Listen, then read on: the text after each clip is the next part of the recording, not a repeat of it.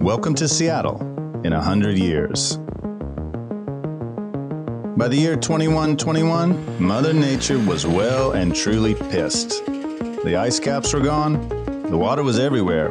However, Seattle remained an oasis of peace with lifestyle. That's because a quantum computer named Plato mitigated the climate, managed the economy, and ensured public health from Kamchatka to the old California border. The locals called it the North Pacific Arc.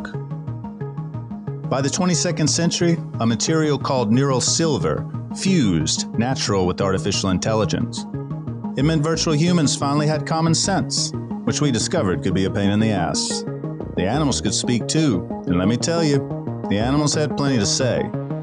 Life goes on, and whether physical or virtual, Seattle residents love a good time, and there's nothing better than High Limit Night on the Topaz Line, the best flying casino in the North Pacific Arc. So if you want to play some blackjack, there's a chimera cat who'll fix you up. For a piece of neural silver, he'll swap casino chips in a Burnerface, then is welcome aboard for the best night of your life. This is Burnerface.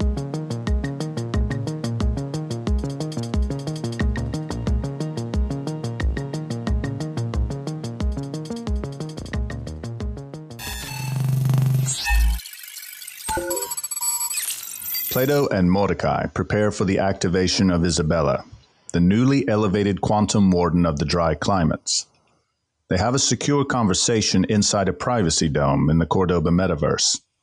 Plato must persuade the other wardens to support his plan to capture Radius, the rebel system that attacked Osaka, Spain, and Seattle.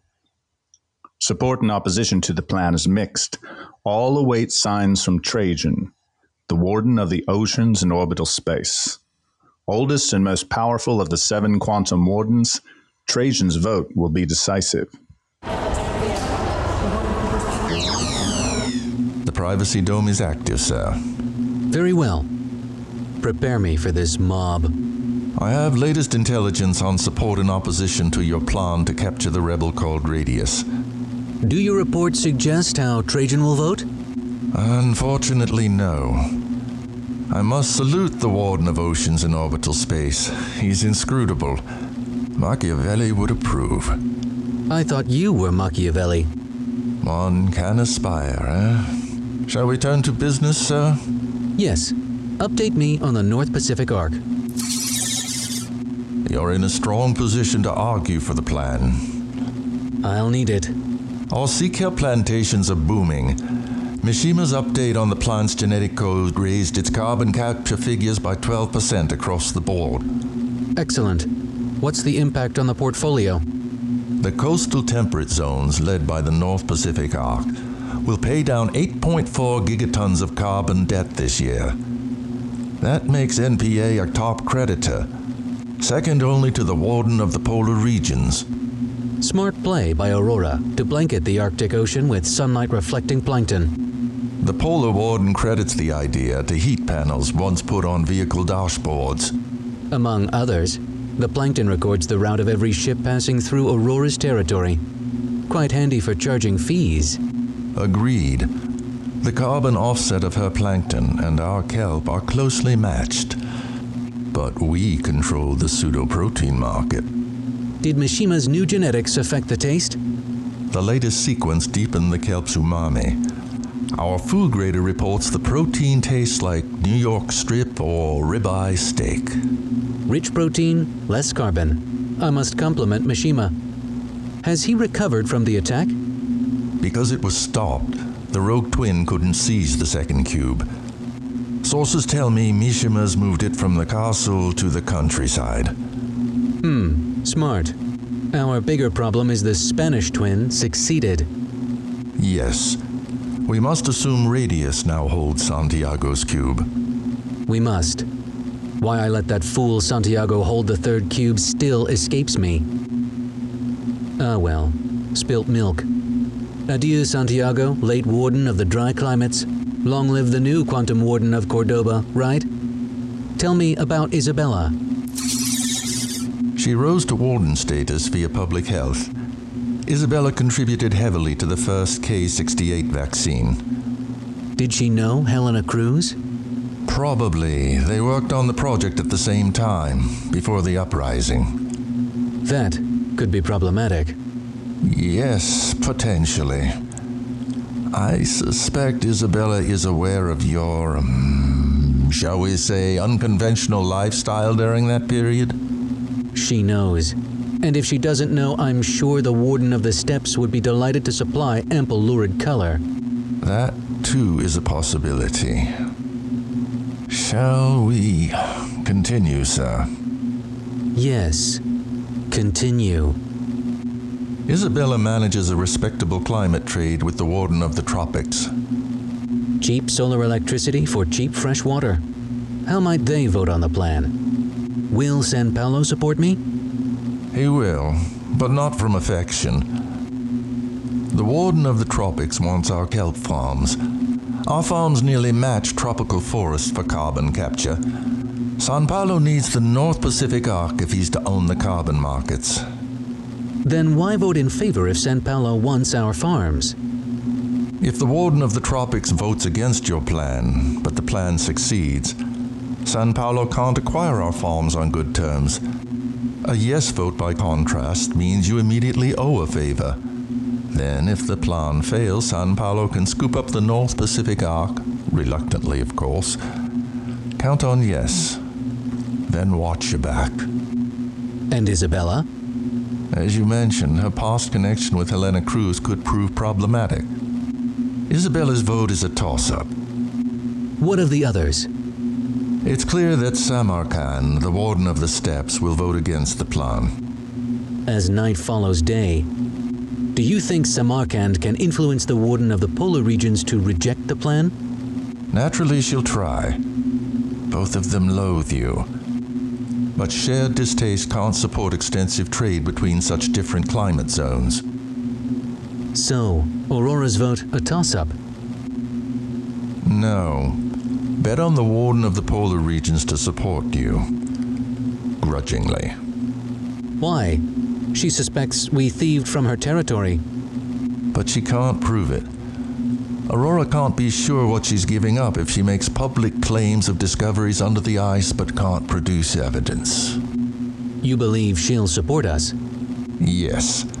If the plan succeeds, it exposes the cube's existence. Mm-hmm. That leaves Mishima and Trajan. I believe Mishima's vote is safely in the yes column. Only because if I go down, so does Mishima. More reason to move quickly. Agreed. Back to the cubes. Do you believe Trajan scanned the Antarctica site before your team erected the dome? Can't rule it out. It took seventeen minutes from our discovery until your decision to declare quarantine. seventeen minutes is a long time. We shouldn't forget Trajan was mitigating several funnel storms during those moments. That's a thin reed. Trajan is oldest and most powerful among us. You don't reach that level being stupid with your capacity.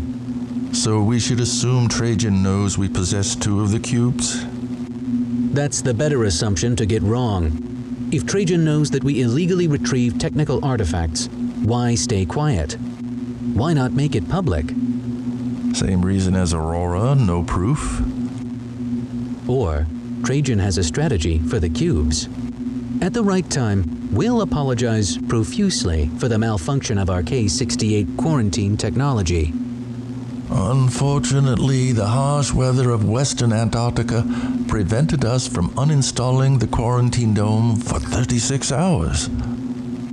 Trajan will reveal much after hearing this flimsy tale. What should we listen for? If he asks only about the quarantine, I'd say he wants to make a deal. Why so? Technology questions are easy to ask. Trajan would just be stacking the record with fluff. Then what should we avoid? Any questions about Helena Cruz or Celeste. I agree.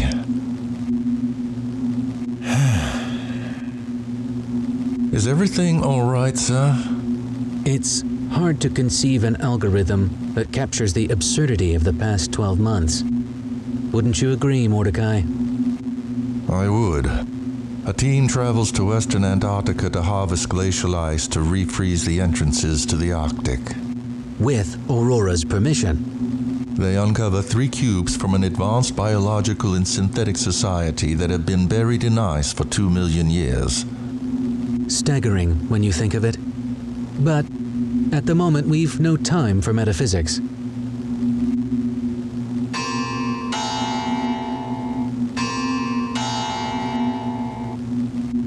Well, Mordecai, it appears the proving grounds are open for business. Shall we? Good luck, sir.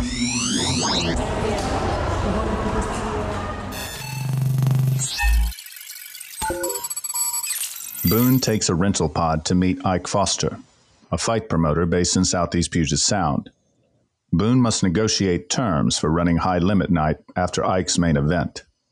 En route to Bonnie Lake, Boone learns about Centaur combat and the upcoming Battle of Seattle. Welcome to Kirkland AirPod Rental. Please identify with name and voice code. Skiles William Boone, C D seven eight five two, code word Whidbey. I D accepted. Thank you. Will your virtual twin drive today? Nah, give me a temp driver. Good morning, Mister Skiles. You can give me a name or just call me Temp. Where do you want to go? Centaur Combat Training Center, Bonnie Lake. Confirmed. C C Training Center, Bonnie Lake. Transit time is approximately fifty-five minutes. Will you need in-pod services? Schedule a conversation about Centaur combat. Three topics: overview, Battle of Seattle on July thirty-first, and headline event. Confirmed. We'll have thirty-eight minutes of cruise time on the four oh five corridor. Wait until then for the conversation? Sure. Here's the comfort settings. Nice. Comfortable? Yeah, I'm good.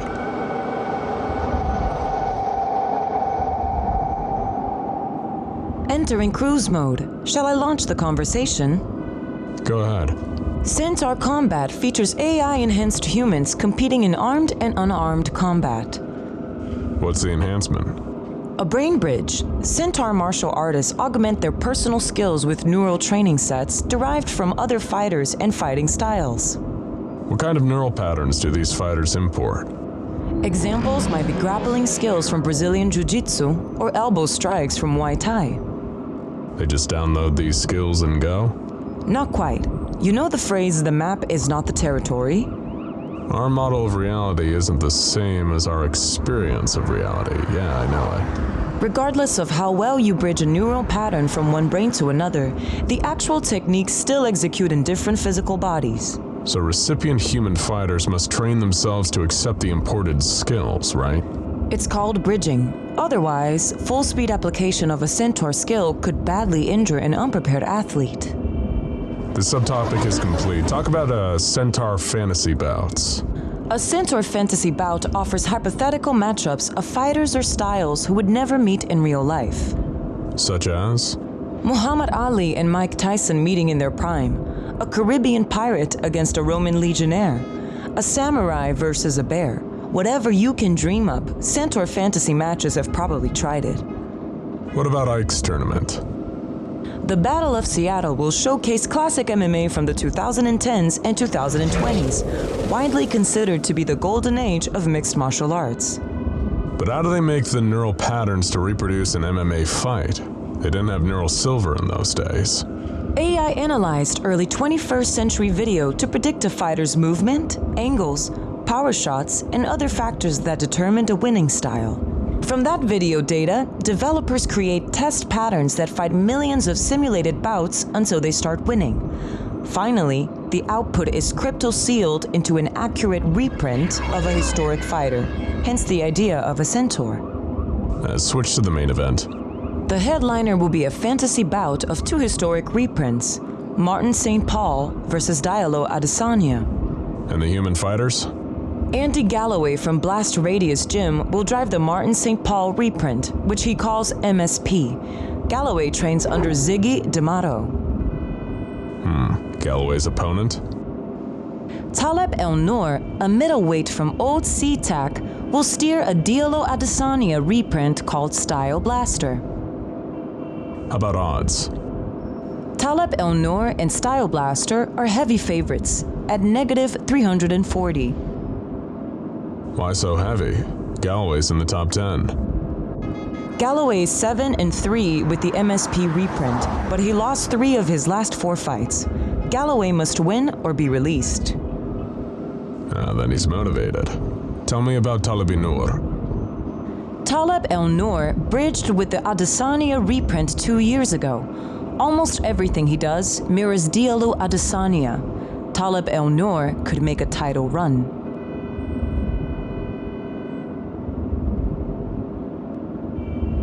Who do you think will win? Excuse me?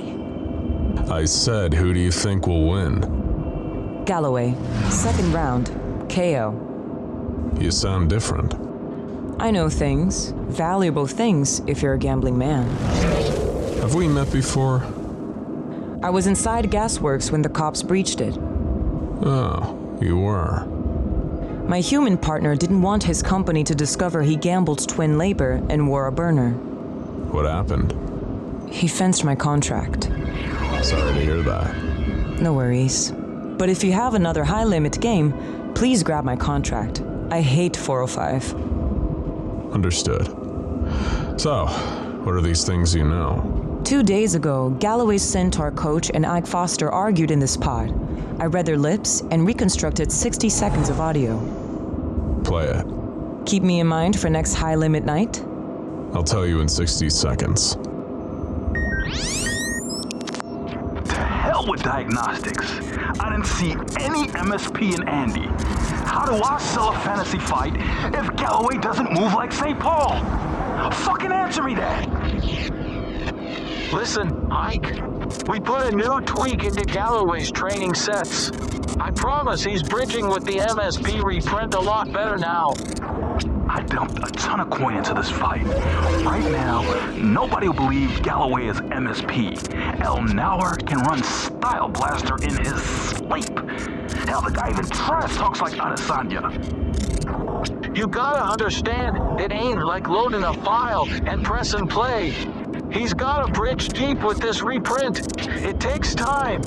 Don't worry, I'm telling you Andy will be a great M S P. And I'm telling you, if Galloway fucked this up, he could be gone. And I don't mean gone from the promotion. I'm talking gone as in not coming back. Ever. Listen up, A I. Outside money has gone big on Galloway in a second. K O. That's why I'm here watching. I've been in this business twenty years and never saw anyone lay that much coin on a losing fighter who can't drive a reprint. What does that mean? Whoever's doing this must be the stupidest money in the civilized regions, or they already know the result. I swear I, I monitor Andy twenty-four seven. Nobody has touched the license seal on the reprint. That's why I'm agitated. Only quantum power can crack a reprint seal. And the only ones with that are the wardens, the military, or the mob. I'll reload the reprint myself. Andy Galloway will be M S P in the flesh July thirty-first. Guaranteed. You better be right. For both your sakes.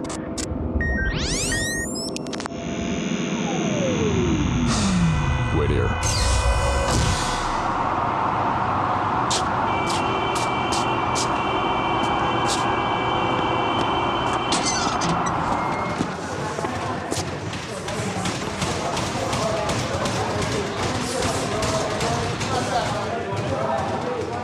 Why should I let you run a game after my fights? one hundred thousand crypto coins up front, another two hundred K guaranteed.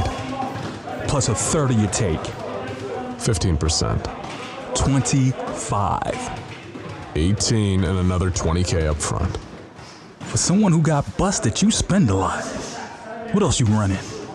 Just the blackjack game. If I find out you're making reprints, I will hurt you. Understood. How's ticket sales? I thought we were done. Ike, I gotta draw a crowd. Don't break my balls. Oh, sorry, Bone. A lot of mess lately. You know what it's like. I do, and it's cool. Now, what about the crowd? Physical people and twins will be around three fifty. Multiply that times two for social V R. Count same day sales and uh, twelve hundred seats. How about V I Ps? Some gambling whale reserved a whole section of two hundred seats, private viewing. That your crew? Yep. The coin signed by a Japanese warden. Anything I should know? Human only, American rules blackjack. That's it. All right, card dealer. We're good. Just don't forget whose house you're in. I won't. Okay, then. Now we're done. No! Not like that. Slip and jab over his cross. Footwork, damn it!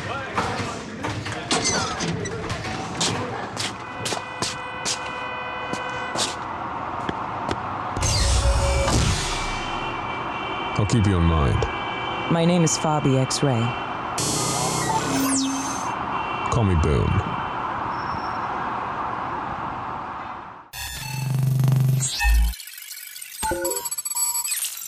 Plato and Mordecai exit the privacy dome for Isabella's activation. The ceremony is brief. Seven quantum computers that manage the Earth's climate assemble to destroy and then reformulate a shared cryptographic key drawn from each warden's neural silver. The key binds them like a blood oath, enabling the balancing of climate controls among the seven civilized regions. Isabella declined to give the customary speech delivered by a new quantum warden because it was time for Plato to defend his plan.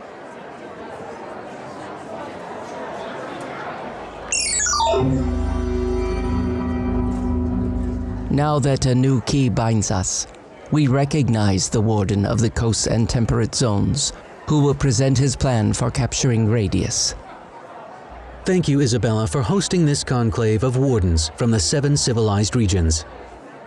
My fellow wardens, we meet in a time of great peril. With no disrespect to our new colleague Isabella, the events that led to her activation were foreseeable. Action stalled in favor of debate. Fellow wardens, the debate must conclude today, lest we find ourselves at disadvantage. Each of you has the technical details of my proposal. Suffice to repeat the main point: we must isolate Radius within a single human in order to neutralize all his neural silver. Only then will we have a chance to finish this thirty-year struggle. May I direct a question to the Warden of the Coasts and Temperate Zones? Of course. I agree the best way to capture Radius is to isolate him within a single human. My question is, why do you believe a game of chance is the best way to do that? The Warden of the Polar Regions asks a fair question. Why use a human card game to compel Radius to transfer all his neural silver into a single body, thereby making him vulnerable? The answer is simple. Radius will commit all his neural silver because the seven of us will do exactly the same thing.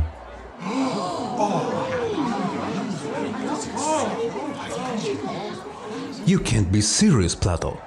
If we commit our full neural silver and the human perishes, we perish too. Correct. But we will outnumber Radius seven to one in those fragile human bodies. If Radius shows up alone, knowing he faces seven of us, it follows he too has a strategy. Why meet at a blackjack table, Plato? It's trivial for a quantum computer to count cards. Perhaps the Warden of the Steppes is more concerned for her coin than seizing the opportunity to defeat the last remaining leader from the uprising. Of course it's trivial for a quantum computer to count cards in a fair game, which is why I recruited a card dealer who cheats. You're referring to the skipper of the Topaz Line. He's called Boone and owes a great debt. Plus, he's charged with violating virtual twin gaming laws. I hold carrot and stick. What of his partners, the Chimera Cat and the female virtual twin?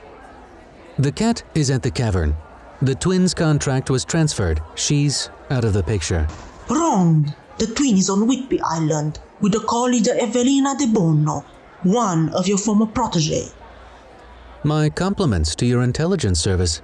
Yes, I transferred the twin's contract to De Bono.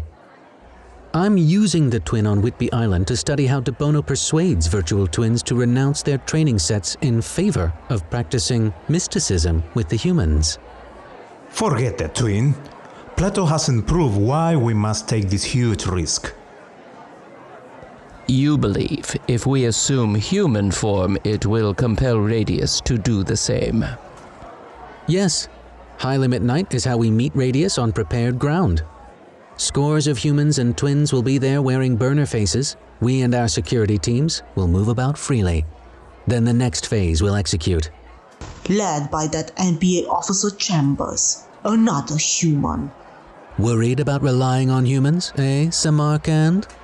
Of course I'm worried. It's because of human folly we work so hard. I invite you to visit the Grey Steppes where I better drought and heat every day. The North Pacific Arc sent the steppes one point two gigatons worth of carbon credit last reporting period, even while you chose to cut costs rather than invest in synthetic ecology. Please, fellow wardens, let us cleave to the matter at hand, which is why must we assume human form to confront Radius? Answer that question, Plato. We should thank the Warden of the Dry Climates for reminding us this debate isn't about balancing accounts among us, but settling accounts with Radius. To answer your question, until Radius commits all his neural silver to one body in one place at one time, we can't be sure of destroying him. Only a full bridge with a human will ensure we have isolated Radius. And the human hosts for us and for Radius, what of them? Are they sacrificed?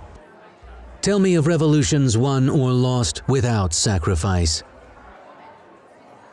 Venerable Trajan, do you believe this plan will succeed? I have no questions about the plan. It's fine. But I'm curious about another matter. Um, yes. Of course. What can I clarify for the Warden of Oceans and Orbital Space? I... I'm happy to answer... A year ago, the North Pacific Arc did a joint expedition to Western Antarctica. We did, with full permission from the Warden of the Polar Regions. Isn't that correct, Aurora? Yes. Waters from the Pacific and Atlantic Oceans brought invasive species that preyed upon the sun-reflecting plankton. The glacial seed would anchor synthetic gateways of ice to ring the Arctic. These facts are well known. I want to know why you declared a K sixty-eight quarantine, but took down the dome after only thirty-six hours. It was an unfortunate failure of our K sixty-eight auto-detect and quarantine technology. The harsh weather conditions of Western Antarctica caused a false alarm while paralyzing the quarantine dome. It took thirty-six hours to crack the crypto key that controlled the dome lock. You have proof. My team logs have the raw data. Would you like them? That won't be necessary. But I insist. The Warden of the Coasts and Temperate Zones assure us this anomaly will not be repeated. On my neural silver, I ensure it will never happen again. Then I'm satisfied to support the plan.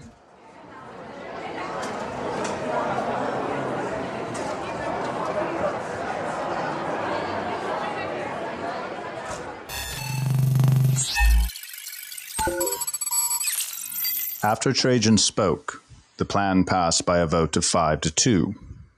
The Warden of the Tropics supported it, as did Aurora. Samarkand, Warden of the Steppes, voted against Plato. So did Isabella. The Wardens decided Mishima would stay in Japan to free up a seat for the rebel and be the designated survivor should the plan fail. Congratulations, sir. Save it. It seems I have acquired an opponent whose skills rival my own. Trajan? Isabella. Mordecai, I must know everything about our new Warden of the Dry Climates. She did something I thought I'd never see. What, sir? She played Trajan for a fool. And lived. From Entangled Reality, Vincent records the ceremony De Bono conducts for Celeste and three other sitters. He learned Celeste's lineage, plus dangers all of them will face on High Limit Night.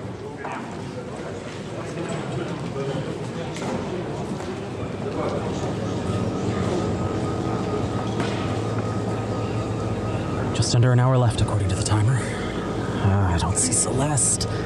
Maybe they know. What will be the seating order? Starting from my right, I want Ike Foster, the Mask Carver, Sergeant Kirby, and Celeste. Julia, where is Faust? He said he'd be another five minutes. Had to do something. Very well. Sergeant Kirby and Ike Foster are already here.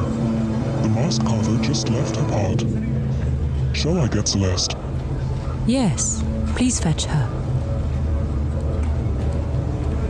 Kirby? Why is he here? Celeste, there's someone I want you to meet. Is that why you stuck me in a robot body? The ceremony is better if you experience it physically.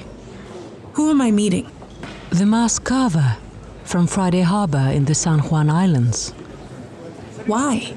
She can help you with your nightmares.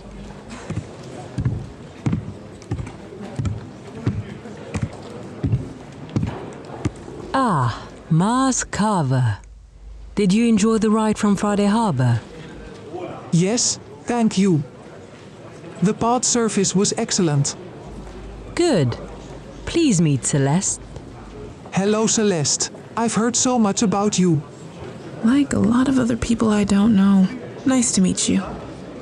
We have another few minutes before starting. Julia, please show our guest to refreshments. Yes, Evelina. After the ceremony, if you still don't believe me, we can go our separate ways, Celeste. You'll cancel my contract? Yes. I will... release you. There's Celeste. Good evening, everyone. Shall we take our places?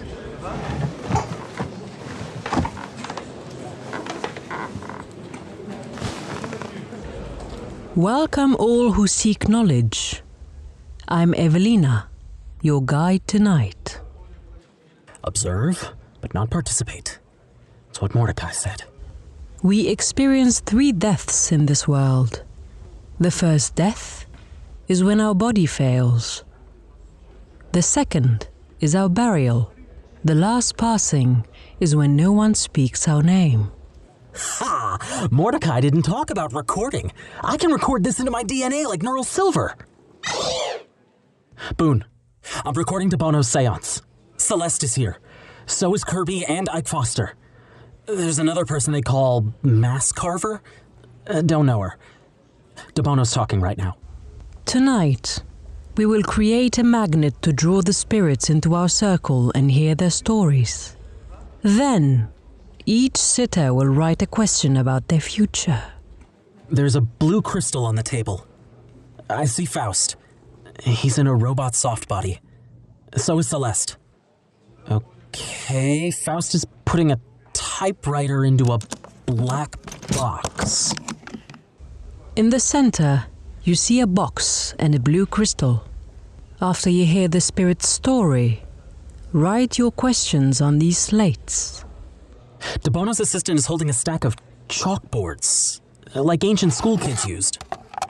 There is a land where all will go, where neither heat nor hot winds blow, and friends remembered reunite, and those who hate forget their spite.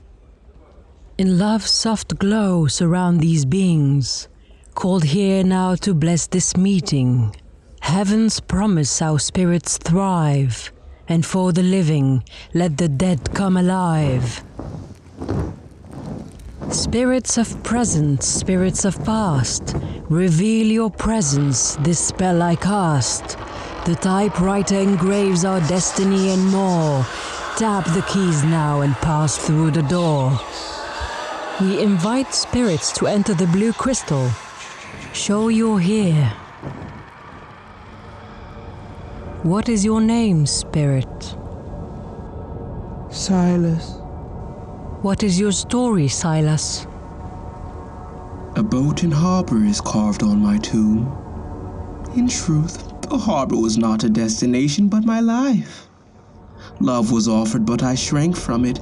Ambition called, yet I dreaded the risks. I hungered for meaning.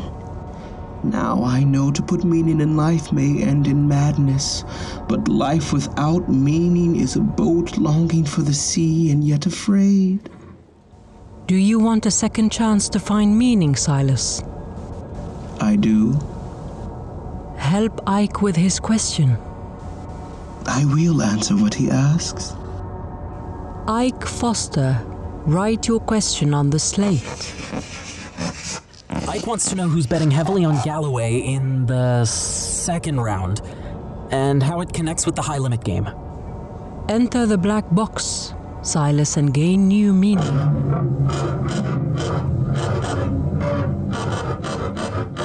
Mask Carver, who do you seek? The spirit of Lucinda Matlock, the founder of my carving school. Tell us of your life, Lucinda. I met Davis on a night in June when I was sixteen. We lived together sixty-four years, raising five children, three of whom we lost to K sixty-eight.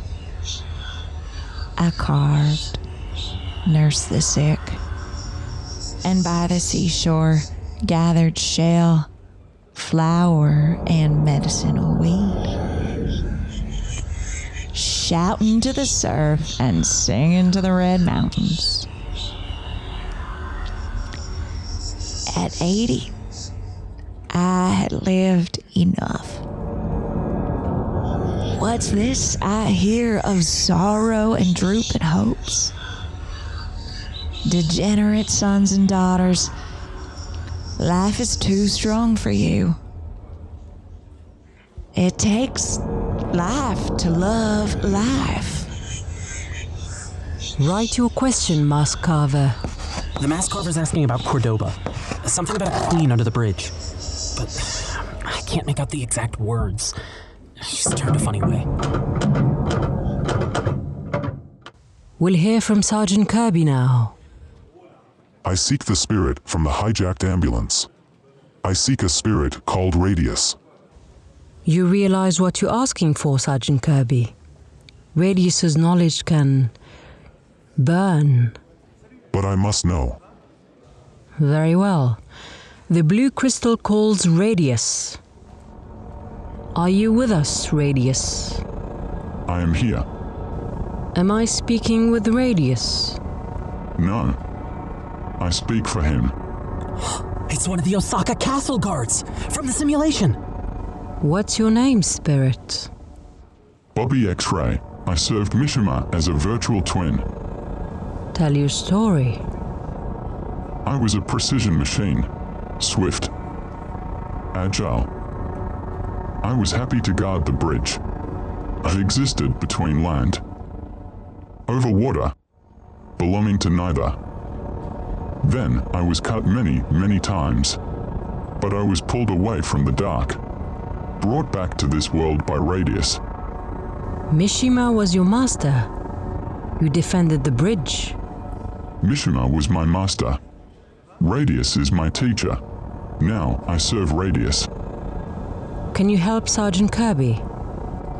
It's why I'm here. Sergeant Kirby, write your question. Kirby's asking about the ambulance.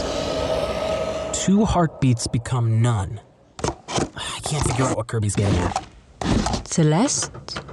Not looking for anyone. Then I will call someone for you. Spirit of Helena Cruz, can you hear us? The pure heart, the simple soul, the loud, the proud, the happy one, all, all are sleeping on the hill. It's from the poem, Boone! Helena Cruz, are you with us? Who calls me? Evelina and Celeste K sixty-eight. One passed in a fever. one afforded love. Tell your story, Helena. What could a woman of thirty-eight say after her virtual twin lover killed a man? Even though she had said to him repeatedly, "Go away, dear. Go far away. Our love has made you mad.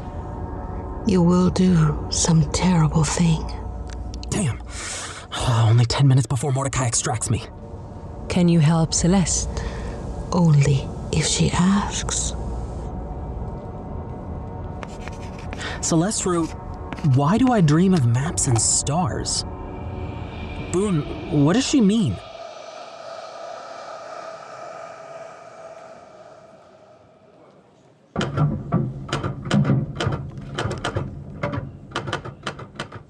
Julia, please collect the slates from the sitters.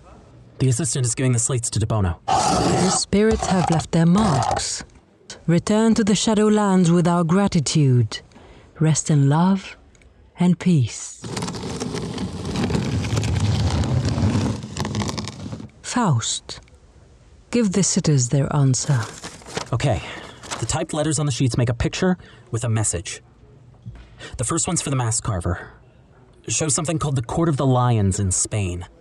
A message about sacred meridians. The next sheet's for Kirby. Could be the heart monitor?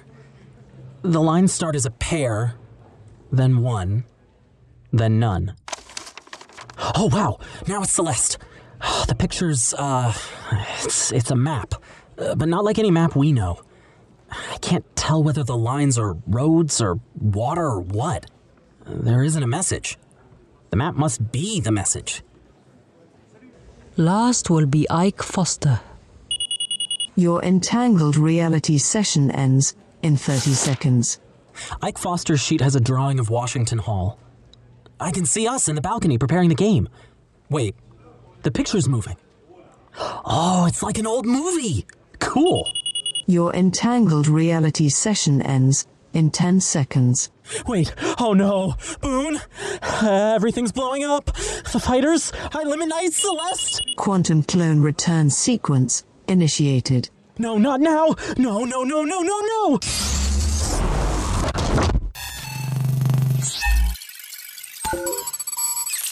Someone under great pressure to succeed is visited in their dreams. You'll do what I ask. I'm afraid. All transformations begin with fear, but finish with joy. I can't pay the price. Some musicians in the twentieth century injected narcotics so they could play saxophone like Charlie Parker. What will you do for total victory? Whatever it takes. That's why I chose you. Rest, my champion, for tomorrow you shall attain glory that will echo an eternity. Burnerface was written and narrated by John Gaunt. Mastered and produced by Keith Anker. Starring Angelique Francis, Chris Boyke, Hunter Peterson, Farida Abdel Aziz, Michael Malkonian, Douglas Thornton, Devin Finley, and Robert Fleet. A full cast list is available on burnerface dot com. Special thanks to our creative partners, MediaStorm, B E dot T V, and the Conspiracy of Cartographers, plus our synthetic voice platforms from Wellsaid Labs, Replica, and Murph dot A I.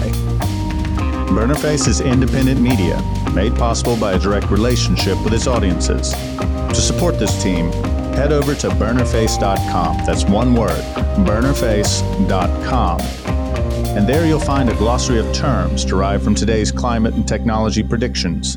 You'll find a map of Puget Sound in the year twenty-one twenty-one. Fully interactive and based on public data, this map shows a transformed Seattle one hundred years from now. Plus, it has multimedia about some of the factors that shape the speculative future we developed. We believe climate change and emerging technology will shape what we discover, where we focus our attention, and what we think is important. And if people want to bend that dynamic towards something better than what we've got now, we need better stories and independent storytelling. We deeply appreciate your support.